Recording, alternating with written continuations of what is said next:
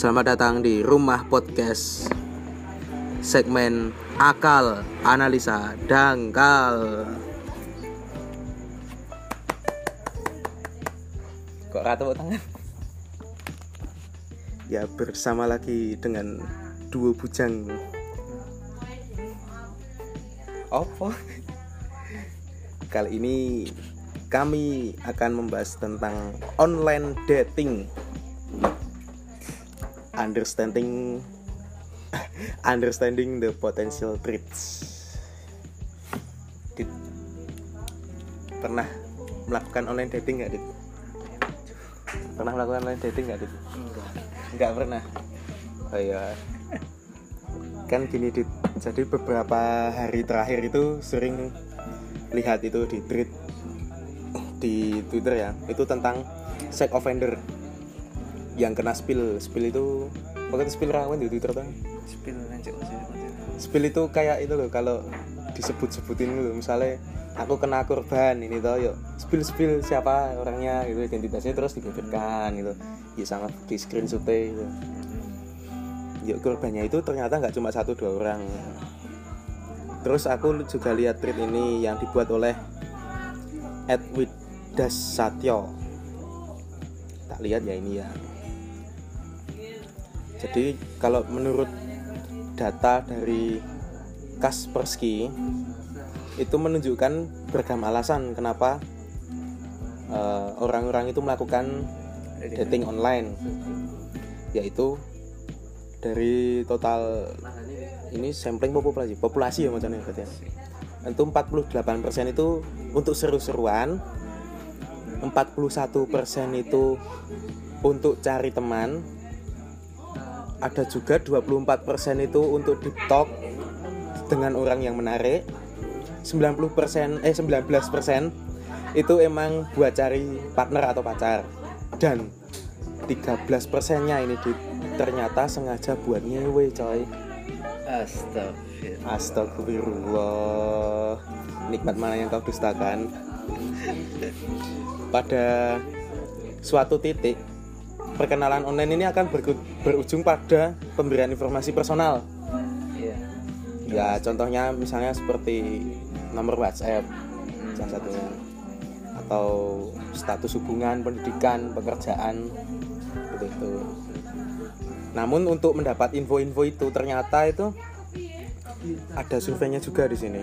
Ternyata untuk mendapatkan kontak pribadi itu sampai berbulan-bulan biasanya. Itu sekitar sembilan belas persen. Dan ada yang cuma dalam hitungan jam, itu tiga belas persen. Gercep banget yo. Bayanglah. Agresif.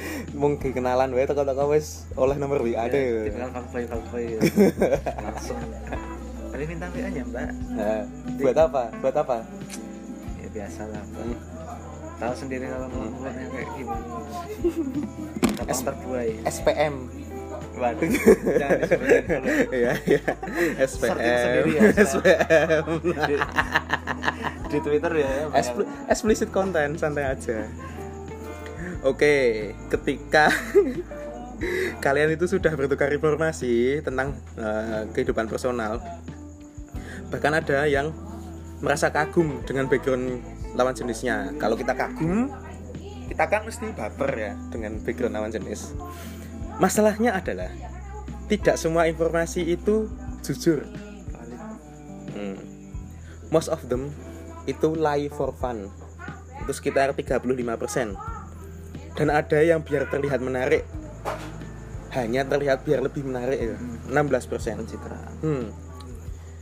Terus ada data yang dihimpun dari dating news dot com. Satu dari sepuluh online profile itu palsu. Fake. Fake. Fake taksi. Dan orang-orang ini sengaja memalsukan informasi identitas mereka untuk nyari mangsa, khususnya cewek-cewek kesepian, lagi bosen, haus afeksi, dan belayan. Jamet pasti punya alat yang lebih pasti apa ini sebenarnya jamet itu apa tuh? Definisi jamet.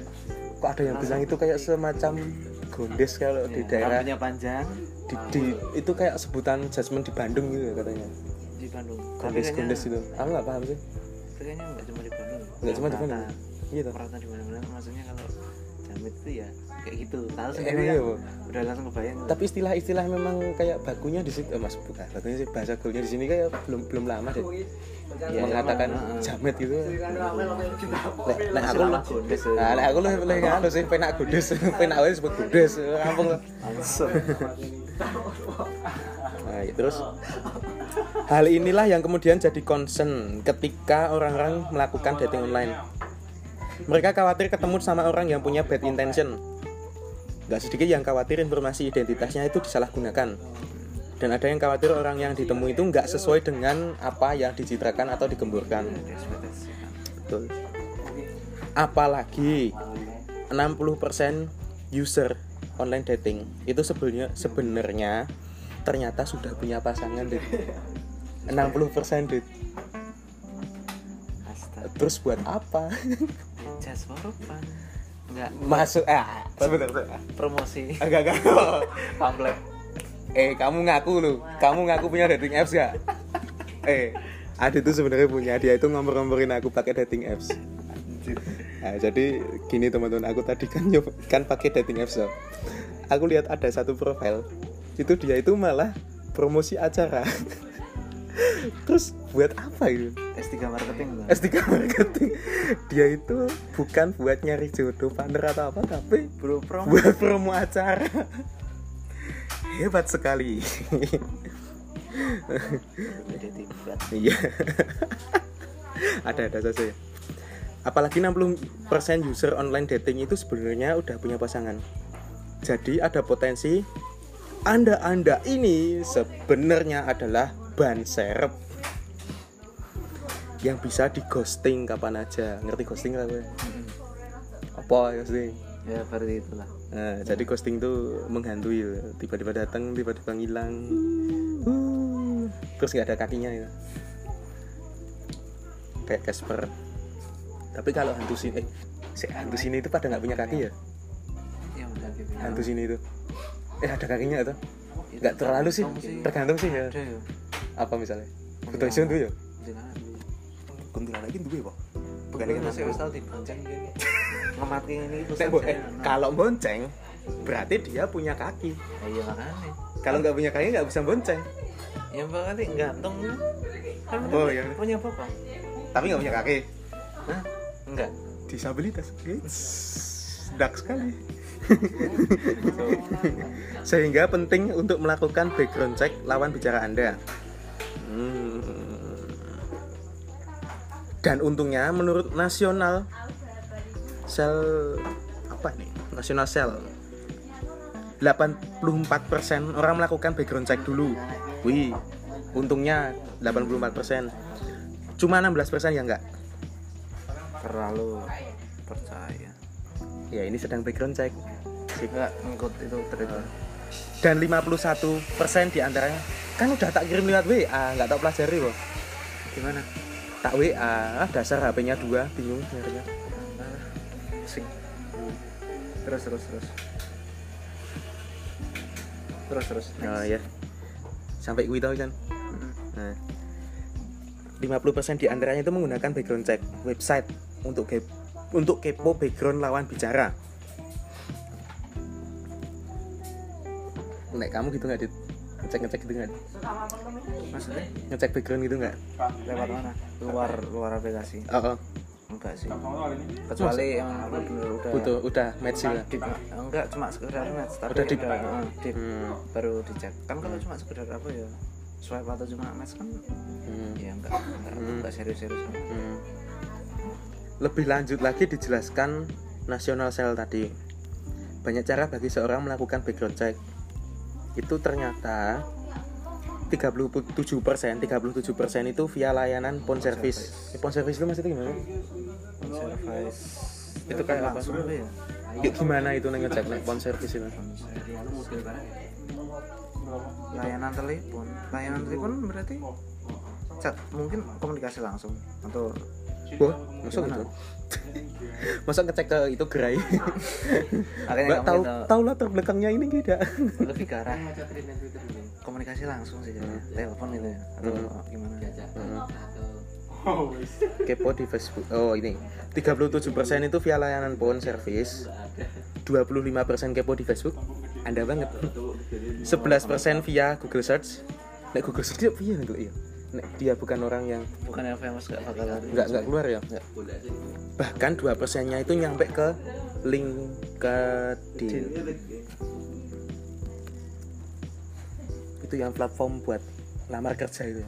Mungkin enggak pernah main soalnya. Karena kami pengangguran.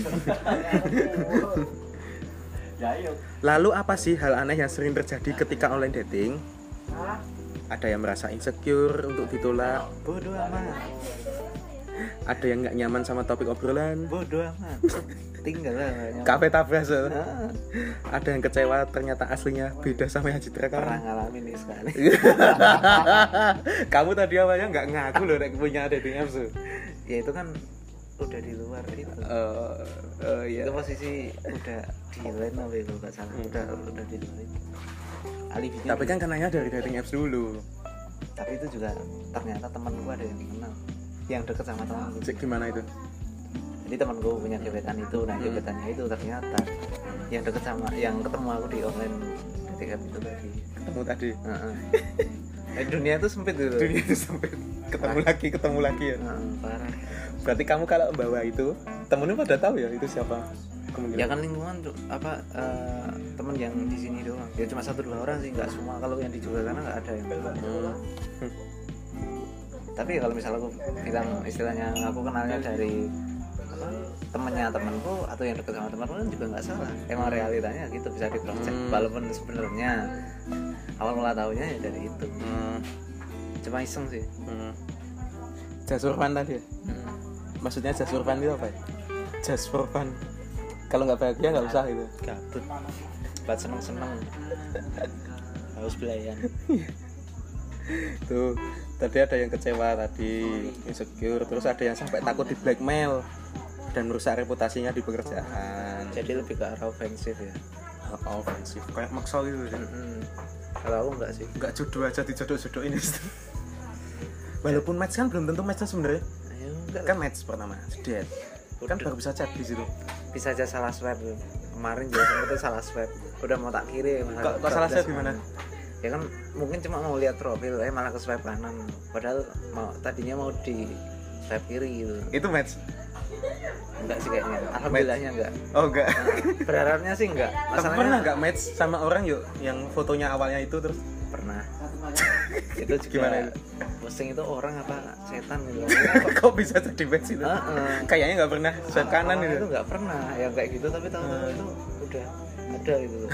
Ganti foto atau ganti wujud, ganti nama kok bisa itu. Iya. Terus ini ada dari The Sunday Times merilis artikel tentang tipe-tipe kejahatan yang berkaitan dengan online dating. Yang umum terjadi adalah blackmail message. Itu delapan puluh eh sorry delapan belas koma delapan persen. Harassment itu enam belas koma sembilan persen. Diajak ngamar paksa alias perkosaan enam belas koma empat persen. Hingga percobaan pembunuhan itu nol koma tiga persen. Damn, what the fuck? What the fuck? Eh, nol koma tiga persennya itu loh, Dit. Kok medeni ya? Ya mungkin, gak tahu juga sih. Aku bukan termasuk itu yang jelas. Eh, ini, aku mau tanya ini. Pertanyaannya agak serius, tapi juga agak tabu dibahas. Kalau menurutmu ya, perkosaan itu apa? Perkosaan? Hubungan seksual yang tanpa persetujuan kedua belah pihak. Intinya hanya satu aja. Salah satu pihak nah, yang mau dan yang satu dipaksa. Aku juga setuju sih. Nek, nek berarti kalau dua-duanya mau namanya perkosaan bukan? Bukan lah. Kan ada sama-sama persetujuan. Oh iya. Tapi kalau masalah musuhnya ya sama-sama musuh. Oke dah. Itu ya aku juga setuju sih bahwa kalau ketika ada dua pasangan yang sama-sama mau itu tidak bisa dipandang perkosaan. Mm-hmm. Tapi kalau ada salah satunya memaksa dan ada salah satu pihak yang nggak mau, berarti itu perkosaan. Dan sekarang gini aja, nggak usah ngomongin banyak apa terlalu jauh sampai perkosaan ya. Hmm. Pelecehan aja, contoh hmm. kecil itu. Lah masa, masa kan namanya pelecehan, nggak nggak bakal tuh pelecehan ada yang dipersilahkan. Ya maksudnya gini, kalau misal katakanlah orang mau sama mau dipegang-pegang, kan sebenarnya ya sama aja, konteksnya itu hal yang dilakukan itu sama. Berarti bukan pelecehan dong kalau sama. Iya, makanya dinamain pelecehan itu karena apa? Salah satu pihak yang ada yang nggak mau. Nggak mau. Itu jadi kayak sama sama apa perkosaan tadi itu yang ya. Dilakuin kan sama bener sama-sama pegang nah, ya. Sama-sama megang bagian tubuh gitu ya, hmm. ya. Tapi ini loh aku yang kaget tuh nol koma tiga persen itu untuk percobaan pembunuhan. Maksudnya berarti di situ belum tentu salah satu pihak itu ada yang berawal niatnya untuk membunuh, itu belum tentu ya, mungkin udah kenal dulu terus kayak ngerasa jengkel atau pelampiasan ya, mungkin suatu bisa, atau hal di lain nah di luar itu terus sudah dapat korban langsung bunuh gitu ya bisa bisa. Terus ada itu dulu itu dulu bos uh, untuk ini ada jurnal Bujhanan dan Witi tahun dua ribu tiga belas itu menjelaskan bahwa scammer online ini emang jago nyepik gitu. Ketika komunikasi makin intens dan lawan bicaranya sudah dalam mode bucin, mode bucin on, mode bucin on, saat itulah rencana jahatnya dimulai.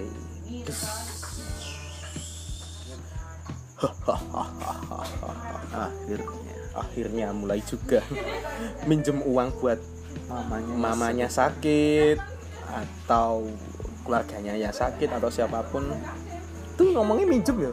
Tapi kalau udah bucin memang ini ya kita ya. Goblok ya bang ya. Goblok. Mau nggak mau ya. Goblok. Oke mati listrik. Oh santai. Minjem uang buat mamanya sakit dan itu dan ironinya itu kalau menurut Bujhanan Witi dua ribu lima belas tadi ironinya itu korban itu suka merasa denial. Kemudian ada juga yang rasa nolak atau gimana ya? Denial. Hmm. Bukan bukan denial kan bukan nolak, kayak bingung itu loh. Oh, bingung. Nek den- nek menolak kan rejecting. Hmm. Jadi ngene iki loh, denial iki misalnya gini, dilema ini. Ah, dilema, betul. Lah, lebih tepat lagi dilema. Kayak misalnya kamu mau minjemin atau enggak itu padahal kamu udah bucin gitu. Nah, itu kan denial ya. Kan terjemahan biar bisa lebih mudah dicerna kata-katanya. Terus gini Scannel dua ribu sembilan belas itu menjelaskan bahwa online dating itu berpotensi membuat seseorang jadi korban seksual assault. Dan konsumsi alkohol diyakini jadi salah satu penyebab seksual assault. Anda dijamah dalam keadaan tidak sadar alias tanpa konsen dari Anda. Nah, tanpa konsen dari Adi. Diri Anda. Itu udah di luar kontrol ya, enggak sadar kan? Enggak sadar itu. Enggak sedikit perkenalan online yang berakhir dengan hubungan seks. Yang jadi masalah itu konsekuensi setelahnya, Dit. Hmm. Konsekuensinya itu ketika aktivitas nah, itu. itu direkam diam-diam digunakan dan digunakan untuk misalnya untuk tindakan suatu ancaman, memeras atau merusak reputasi. Revenge porn ini diulas dan cukup jelas ini di dalam Star Levis dua ribu delapan belas.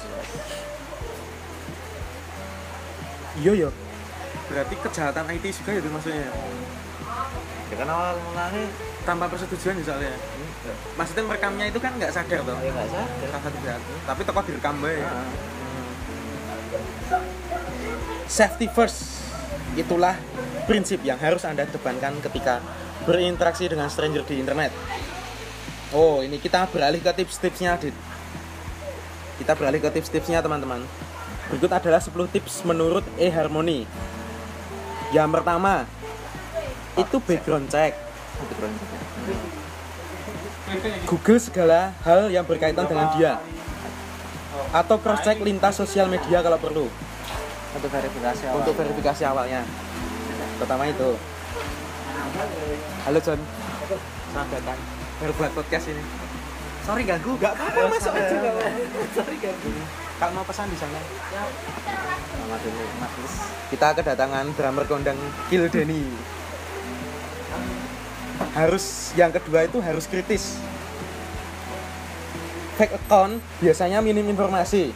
Follower dikit, follower dikit. Jelas namanya. Gak ada tag foto dengan teman atau keluarga. Tapi nggunaku foto keluarga rano channel. Tapi nek Facebook ada, Facebook. Jadi Facebook kan ada, tetap ada ya. Fake account pasti ada. Oh. Jadi akunnya itu akun polosan, Dit. Hmm. Dan gak ada informasi yang lebih bisa digali. That's when you start raise a red flag. Bendera perang ya? Bukan bendera merah gitu, perang ya? Nek merah kan? Raise apa raise? Bubar kan? Red flag. Yang ketiga, keep bijing. Sek-sek ini loh. Terus identitas. Cuma situ bene. Cuma biasa dilakukan orang luar sana ketika browsing identitas yang dilakukan nggak membutuhkan lagi.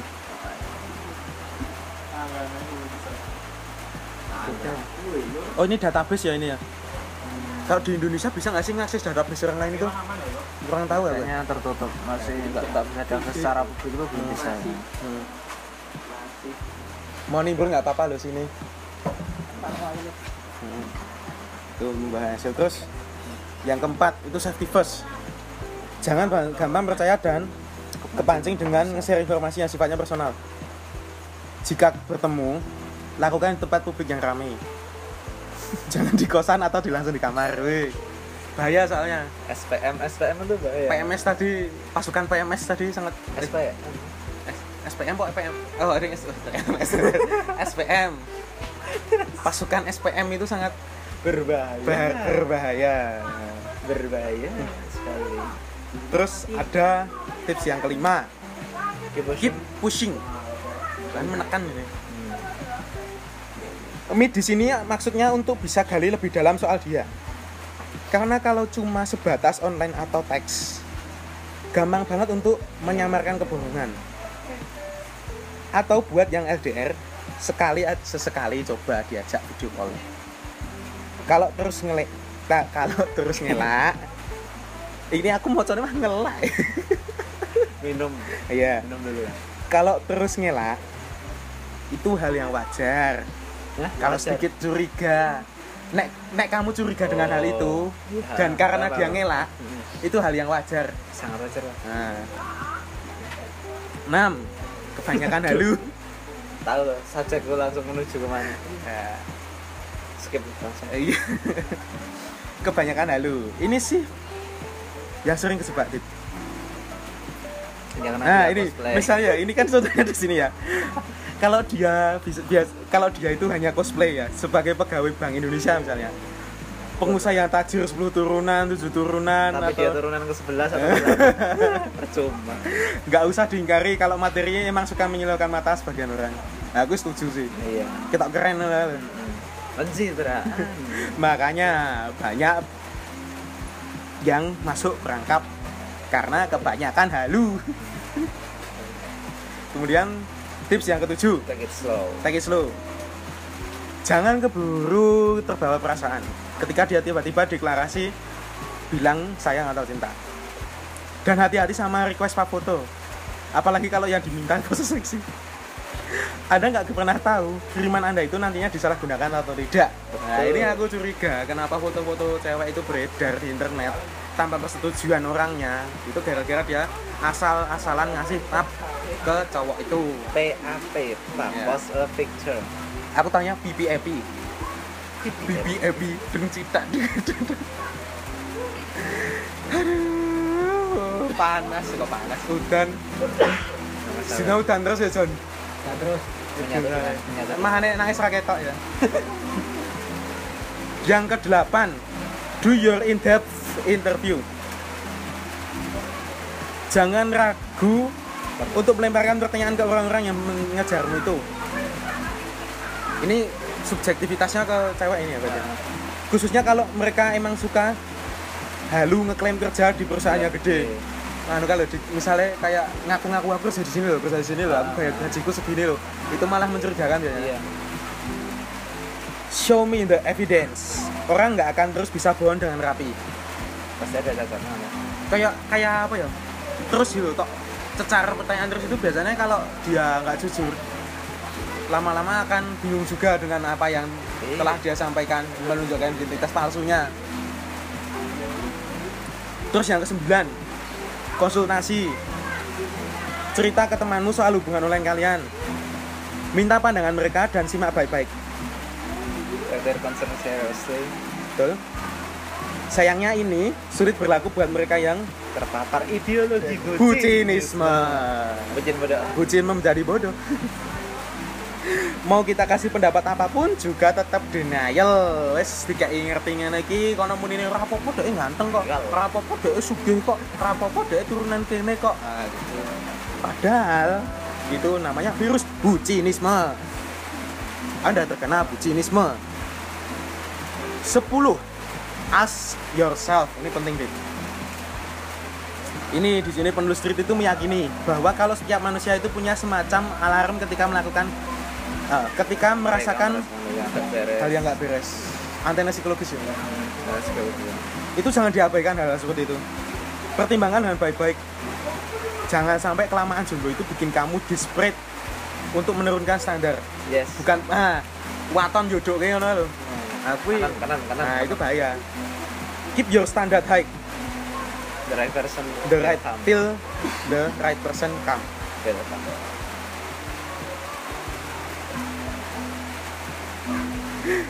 Ini lucunya itu dia diserang itu nulis. Kenapa sebenarnya aku nggak begitu setuju konten yang mengglorifikasi bucin? Karena bucin itu semacam menguburkan logika, membenarkan akal sehat, membenamkan akal sehat, membuatmu mem- pertahananmu rapuh dan lemah. Oh ya, kok iso bodoh banget ya. Oke, terima kasih ya. Sangat terang sekali. Iki engko nekrogrip nyanyi lho. Nekrogrip nyanyi. Yeah.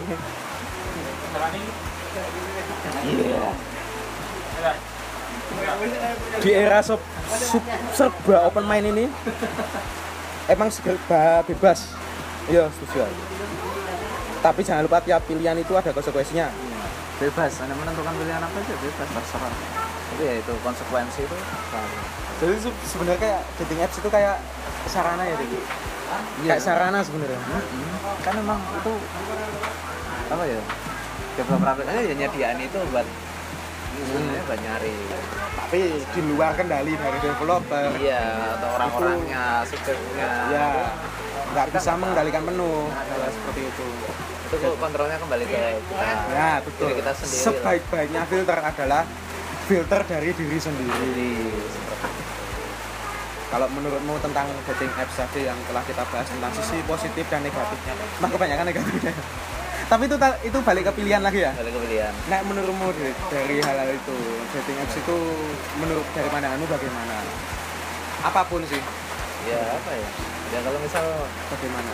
Kalau cuma istilahnya iseng-iseng sih sah-sah aja gitu. Tapi kalau untuk apa benar-benar serius, pikir dua kali lah. Nah. Karena ya bermacam-macam kita nggak tahu juga orang yang ada di walaupun di mana beberapa ya karena ada pun teman saya itu yang nikah itu gara-gara dating apps ya, itu ada ada nah itu mungkin dari salah satu usaha ya hmm. tapi bisa jadi karena dia faktor kepepet ya iso yeah. Pertama itu faktor kedua bisa jadi karena dia juga mengecek background secara keseluruhan hmm. dia pintar melakukan sepuluh tips tadi hmm. terus dia lancar dia nikah hmm. Jadi terima kasih buat teman-teman yang sudah menyimak segmen Akal Analisa Dangkal pada episode podcast kali ini.